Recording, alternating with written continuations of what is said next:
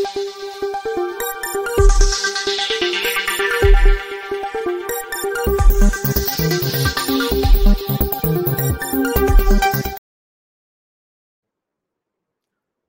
राम। किसान नेता जो हर दूसरे चौथे प्रदर्शन की वजह से प्रासंगिक बने हुए हैं। अब कोई ये कह सकता है कि आखिर वो किसानों के लिए ही तो प्रदर्शन करते हैं? वो कोई अपने लिए तो प्रदर्शन करते नहीं। लेकिन किसान नेताओं पर यह गंभीर आरोप लगते रहे हैं कि पहली बात तो ये कि किसानों की नेतागिरी को इन्होंने एक व्यवसाय बना लिया है। और उसके ज़रिए ये सरकारों पर दबाव बनाते हैं, अपने निजी हित साधते हैं, लेकिन किसानों का भला तो नहीं होता है। सरकारों के लिए मुसीबतें भी खड़ी करते हैं। अगर किसानों के हक के मुद्दे पर सरकारों के लिए मुसीबत खड़ी करें तो इसमें कोई बुराई भी नहीं है। ये तो होना ही चाहिए, किसी भी लोकतंत्र में ऐसे प्रेशर ग्रुप्स होने चाहिए, जो सरकार को अनियंत्रित होने से रोकें। लेकिन किसान मजदूर के मामले में, चूँकि बहुतायत कम्युनिस्ट यूनियनें ही रही तो पूरी तरह से किसानों के नाम पर किसानों की एक तरह से राजनीति करते हुए और किसानों का ही बुरा करते रहे। जैसे मजदूरों की राजनीति करने वाले मजदूरों का ही बुरा करते रहे। फैक्ट्रियाँ बंद कराते रहे, उद्योगों में हड़ताल करके काम रुकवाते रहे। एक तरह से कहें कि मजदूरों के लिए स्थिति ही खराब करते रहे। और उसमें बड़ा हिस्सा वो कम्युनिस्ट यूनियनों का है। और इनको समाज ने किस तरह से अस्वीकार कर दिया या खारिज कर दिया कि इनमें से बहुत से नेता चुनाव भी लड़ते रहे समय समय पर वो अलग अलग जो विधायक, सांसद या जनप्रतिनिधि का चुनाव होता है, वो लड़ते हैं और उनको खारिज भी किया जाता रहा। इसके बावजूद ये परमानेंट फार्मर लीडर के तौर पर बने रहे। ये कृषि क्षेत्र में होने वाले हर सुधार या कहें कि हर बेहतरी, उसका विरोध करते हैं। अब जब उसका विरोध करते हैं तो अगर किसानों को उससे फ़ायदा नहीं होता तो फिर ज़ाहिर तौर पर इनका कुछ तो फ़ायदा होता होगा, वरना ऐसे क्यों करते? कृषि कानूनों के विरोध में सबने देखा कि कैसे उसमें खालिस्तानी घुस गए आढ़तीय मंडी वाले हो गए और एक तरह से पंजाब और हरियाणा के किसानों ने पूरे देश के किसानों का भाग्य तय करने की कोशिश की। लेकिन अब उसका जो आधार था उनके आंदोलन का, केंद्र सरकार उसी को खत्म करने की तैयारी कर रही है। और केंद्र सरकार ऐसा करने जा रही है ऐसा निर्णय लेने जा रही है कि इन तथा कथित किसान नेताओं की दुकान पूरी तरह से बंद हो जाएगी। अब अभी सरकार ने 2023-24 के लिए जो खरीफ उपज है, उसके लिए जो एमएसपी होती है, वो बढ़ा दी है। और ज़बरदस्त तरीके से एमएसपी बढ़ाई है। धान जो है, वो जिसको एक तरह से कहें कि अक्सर ये कहा जाता है कि भाई किसानों के हित के लिए क्या हो रहा है तो कहते हैं एमएसपी वो कितनी बढ़ी। तो अगर उस लिहाज से देखें तो दो हज़ार चालीस रुपए प्रति क्विंटल थी, इक्कीस सौ तिरासी रुपए हो गई प्रति क्विंटल। और इसी तरह से ढेर सारी ऐसी जो उपज हैं स्पेसिफिक बात करें तो चौदह खरीफ की उपज, उन सब पर बढ़ा दिया है जो एमएसपी है, यानी न्यूनतम समर्थन मूल्य जिस पर सरकार खरीद करती है, उसे बढ़ा दिया है। लेकिन सरकार भी जानती है और किसान भी जानते हैं कि एमएसपी पर खरीद से देश के किसानों की हालत बदलने वाली नहीं है। एमएसपी किसी देश के किसानों की बेहतरी का कोई फॉर्मूला नहीं हो सकता। लेकिन ये इतना इमोशनल मसला है और सही बात है कि कई बार लगता है कि कम से कम एमएसपी तो मिले। सच भी है, किसान जिस अवस्था में रहते हैं, जिस तरह से वो अपना खेती का जोखिम वाला काम करते हैं, उसमें अगर एमएसपी भी नहीं रहेगी, तब तो उनके लिए बड़ी मुसीबत है। लेकिन अब सरकार तीनों कृषि कानूनों के एक तरह से कहें कि दबाव में वापस लेने के बाद एक नया फॉर्मूला तैयार कर चुकी है। वो फॉर्मूला इन सभी तथाकथित किसान नेताओं की दुकान बंद कर देगा। अब अभी कुरुक्षेत्र में आपको ध्यान में होगा कि एमएसपी के लिए लाठीचार्ज हुआ। अब मूंग पर एमएसपी जो है, वो बढ़ गया है। जो दूसरी उपज है, उस पर एमएसपी बढ़ गया है। तो सरकार ने एमएसपी बढ़ा दी और उसके साथ एक और निर्णय लेने जा रही है। पहले मैं आपको बता दूँ कि क्या क्या लिया क्या क्या बढ़ाया है। सामान्य धान इक्कीस रुपए प्रति क्विंटल हो गया, जो पहले 2040 था। धान की ही ग्रेड ए तो 2060 से बढ़कर बाईस सौ तीन रुपए प्रति क्विंटल हो गया। दूसरे, मोटे अनाजों की बात करें तो बाजरा 2350 से बढ़कर 2500 हो गया। मक्का उन्नीस सौ बासठ से बढ़कर 2090 हो गया। इसी तरह से लगभग लगभग सभी चीज़ों की, कॉटन की बात करें तो छाछठ सौ सात हज़ार बीस हो गया। नौ प्रतिशत की बढ़त है। अरहर की बात करें तो उसकी कीमत भी बढ़ा दी गई है।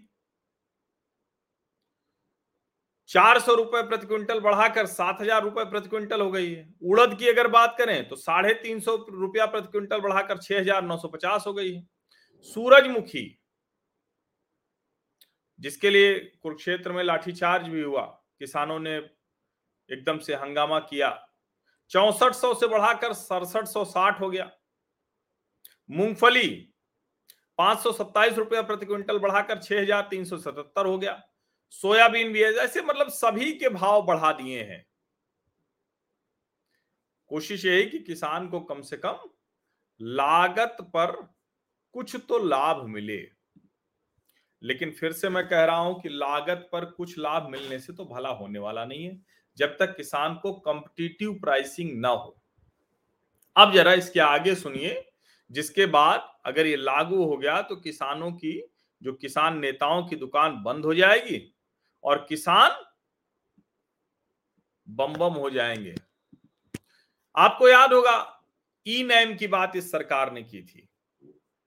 अब ज़ाहिर है ई नैम की जब बात होती है तो हमेशा ये कहा जाता है कि भाई देश के किसानों को कैसे जो है, वो एक हिस्से से दूसरे हिस्से तक कोई भी किसी भी तरह का कारोबार कर सके, कैसे ये हो पाएगा? उसी के लिए तो ये प्लेटफॉर्म बनाया गया। अब ये ई नेम प्लेटफॉर्म जो है जो अभी प्लेटफॉर्म ऑफ़ प्लेटफॉर्म्स भी लॉन्च हुआ चौदह जुलाई 2022 को। तो सात साल कुल हो गए नेशनल एग्रीकल्चर मार्केट को। और बार बार ये पूछा जाता है कि आखिर कब तक पूरी तरह से ये लागू हो पाएगा। तो तेरह सौ इकसठ मंडियाँ अभी तक इससे जुड़ चुकी हैं देश भर में। वन थ्री सिक्स वन तेरह सौ इकसठ मंडिया। और ये जो तेरह मंडियाँ हैं, ये ढाई लाख करोड़ का कुल खरीद बिक्री का कारोबार कर चुकी हैं। तेरह मंडियाँ, ढाई लाख करोड़ का कारोबार। ऑनलाइन पेमेंट भी तीन हज़ार करोड़ से ज़्यादा का हो चुका है।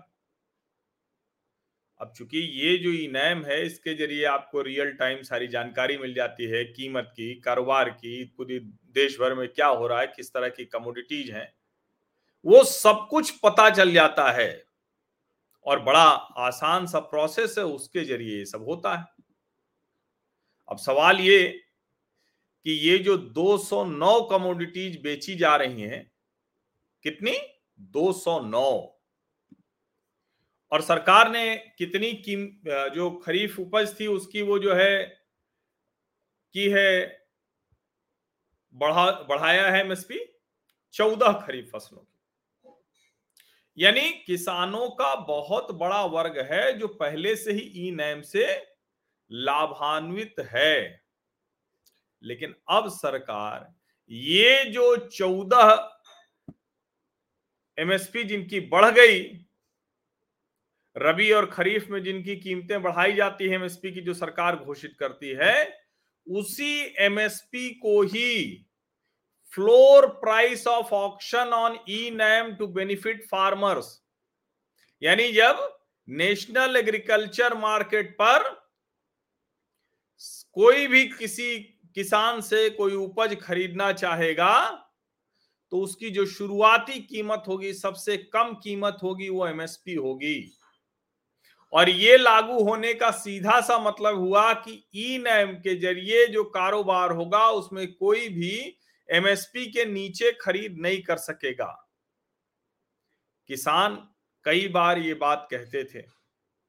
अलग अलग तरीके से कहा जाता है। लेकिन ये भी कहा जाता है कि अगर एकदम से इसको कानूनी बना दिया गया तो बहुत से किसान जो गाँव घर में, आसपास में इस तरह की खरीद बिक्री करके जिनका जीवन चलता है, जिनको, जिनके लिए बेहतर हो जाता है, उनके लिए मुसीबत हो जाएगी। उनके लिए मुसीबत हो जाएगी। अब इसीलिए सरकार इस दिशा पर विचार कर सकती है। जो एग्रीकल्चर सेक्टर से जुड़े हुए लोग हैं, वो भी कह रहे हैं कि इसमें कोई बहुत मुश्किल नहीं है, अगर ई नैम के ज़रिए होगा, वैसे भी उनको कीमतें आमतौर पर उससे ज़्यादा मिलती हैं। वो तो आसपास की मंडी और बाज़ार में हमेशा उससे कीमत कम होती है। अब चूँकि सरकार तो ये सब खरीद नहीं सकती, अब ये भले ही खरीफ की चौदह उपज की कीमत पाँच से ग्यारह परसेंट एमएसपी बढ़ा दी गई हो, लेकिन नहीं खरीद सकती, चाहे नेफेड के ज़रिए खरीदारी करवाए, चाहे जिस ज़रिए खरीदारी करवाए, नहीं हो पाता है। अब इसीलिए ये जो एमएसपी जो तेरह मंडियों में, और मैंने बताया कि ढाई लाख करोड़ अभी देश के एक करोड़ छिहत्तर लाख किसान इन मंडियों में ई नैम का हिस्सा हो चुके हैं। एक करोड़ छिहत्तर लाख किसान, जो बार बार कहा जाता है कि आखिर क्या वजह होती है कि कुछ विशेष क्षेत्रों को छोड़कर देश भर के किसान वो इन आंदोलनों में शामिल नहीं होते हैं। उत्तर प्रदेश में ही कोई नहीं शामिल होता है। आप और जगह तो छोड़िए, जो उत्तर प्रदेश, जो हरियाणा से भी सटा हुआ है, पंजाब भी बगल में है, वहाँ के भी किसान कभी भी इन किसान आंदोलनों में शामिल नहीं होते हैं। क्यों नहीं शामिल होते दक्षिण भारत पूरा शामिल नहीं होता है।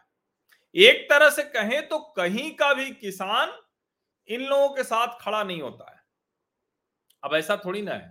महाराष्ट्र, गुजरात, कर्नाटक, तमिलनाडु, आंध्र प्रदेश, तेलंगाना और बल्कि उन राज्यों के किसान तो बार बार कहते हैं, ये एमएसपी एमएसपी करके और सिर्फ़ और सिर्फ़ पंजाब, हरियाणा उसका सबसे बड़ा हिस्सा, उसका लाभ ले ले रहे हैं। और उसी के हिसाब से सारी नीतियाँ बन रही हैं। ये उचित नहीं है। इसीलिए मैं कह रहा हूँ, और मैं तो पहले दिन से कृषि कानूनों का घनघोर समर्थक हूँ। और मेरा ये मानना है कि सरकारों को हमेशा जनता के जो बड़े हित होते हैं,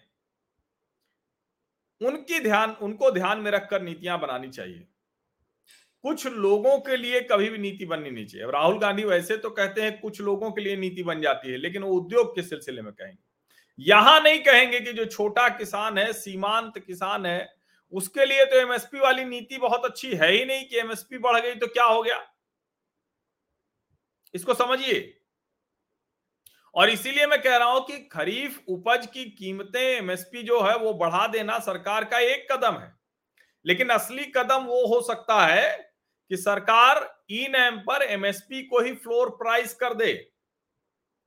और किसानों को भी ये समझना पड़ेगा जो उपज बिक रही है, क्योंकि जैसे उद्योग धंधे चलते हैं, फिर उसी तरह से किसान की बेहतरी होगी।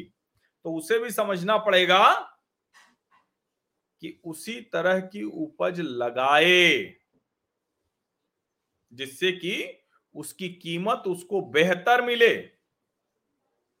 जिससे कि उसको इस तरह से बार बार सड़कों पर इसके लिए ना उतरना पड़े, अपनी उपज बेचने के लिए।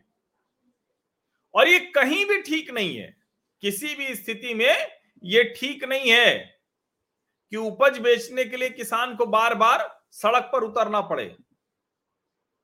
अगर उद्योगपतियों उद्योग धंधों के साथ इस तरह की चीज़ें तुलना होती है तो भाई आप भी इस, इस काम की तरफ़ बढ़ेंगे तो जब फ़ूड प्रोसेसिंग पार्क लगेगा उससे जुड़ी टाउनशिप बनेगी उससे जुड़ा क्लस्टर बनेगा तो उसमें किसानों के लिहाज से उनको रियायती ज़मीन भी मिलेगी उनको लाभ मिलेगा उनको भी सरकारें सब कुछ देंगी। और दे ही रही हैं जो मेगा फ़ूड प्रोसेसिंग पार्क्स बन रहे हैं उसमें दे ही रही हैं। अब सवाल यह है कि किसान और सरकार, क्या ये दोनों इसको एडाप्ट करने के लिए, इसको स्वीकार करने के लिए तैयार हैं? ये सबसे बड़ा सवाल है। क्योंकि देखिए, उसमें भी ये संभव नहीं हो सकता है कि बेसिक आपने तय कर लिया तो उसके बाद सभी किसानों का भला हो ही जाएगा। नहीं होगा। जब तक किसान उसके लिहाज से तैयार नहीं होंगे, तब तक भला नहीं होगा। और एक करोड़ छिहत्तर लाख किसान अगर ई नैम से जुड़ गए हैं, इस प्लेटफॉर्म के ज़रिए लाभ ले रहे हैं तो इसका सीधा सा मतलब हुआ, और आपको याद होगा, जब कृषि कानून विरोधी आंदोलन, जिसे मैं कहता हूँ कि विशुद्ध रूप से वो किसान विरोधी आंदोलन था, उस किसान विरोधी आंदोलन के समय में मैंने देश भर के किसानों से, मध्य प्रदेश के, महाराष्ट्र के, पंजाब के, गुजरात के प्रगतिशील किसानों से बातचीत की थी। प्रगतिशील किसानों से। और उन सब का यही कहना था। मुझे महाराष्ट्र के किसान की बात तो हमेशा याद आती है कि हम चार लोगों को रोज़गार देने के लिए हैं। और वो बता रहा था कि कैसे हम कितनी बड़ी कंपनी बन जाएँगे। वो कह रहा है कि हम अपने आसपास किसान परिवारों में देखते हैं कि कौन किस योग्य है, उसके लिहाज से अपने एफपीसी में उसको जगह दे देते हैं।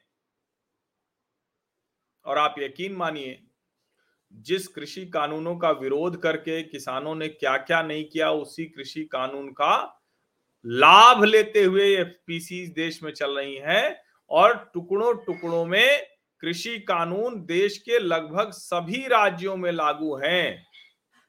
देश का कोई राज्य ऐसा नहीं है जिसमें टुकड़ों टुकड़ों में कृषि कानून लागू न हो। हर सरकार और किसान के लिए ये बेहद आवश्यक है। उनको पता है कि यही एकमात्र ज़रिया है जिसको विशियस साइकिल कहते हैं ना, जो दुष्चक्र है। उस दुष्चक्र से किसानों को बाहर निकलने का एकमात्र रास्ता है कि किसान बाज़ार के लिहाज से अपनी तैयारी करे, बाज़ार की गुणवत्ता जो चाहिए उसके लिहाज से उपज तैयार करे जितनी चाहिए उतनी उपज तैयार करे। ये बहुत आवश्यक है। उसके अलावा कोई और तरीका हो ही नहीं सकता। अच्छा है कि देश भर में धीरे धीरे पौने दो करोड़ किसान हो गए जो ये बात समझ रहे हैं। बाकी भी धीरे धीरे समझ लेंगे। ये जो पच्चीस पचास हज़ार या दो चार लाख मान लीजिए ये जो दो चार लाख किसान अपने निजी हितों के लिए सभी किसानों के हितों पर कुठाराघात कर रहे हैं, इनको भी यही किसान नेता जवाब देंगे, जो असली किसान नेता हैं। और मुझे लगता है कि सरकार को एफपीओ वाले किसान संगठनों से बात करके ये ई नैम में एमएसपी को फ्लोर प्राइस करने पर सहमति बनानी चाहिए, इसे लागू कर देना चाहिए। अगर ये हो गया तो ये जो फर्जी वाले किसान नेता है ना, यकीन मानिए इनकी पूरी दुकान बंद हो जाएगी। आप सभी का बहुत बहुत धन्यवाद। सब्सक्राइब आपने अब तक कर लिया होगा। नहीं किया तो कर लीजिए। नोटिफिकेशन वाली घंटी दबाइए, लाइक का बटन दबाइए और अपने सभी सोशल मीडिया प्लेटफॉर्म्स पर इसे साझा अवश्य करिए। बहुत बहुत धन्यवाद।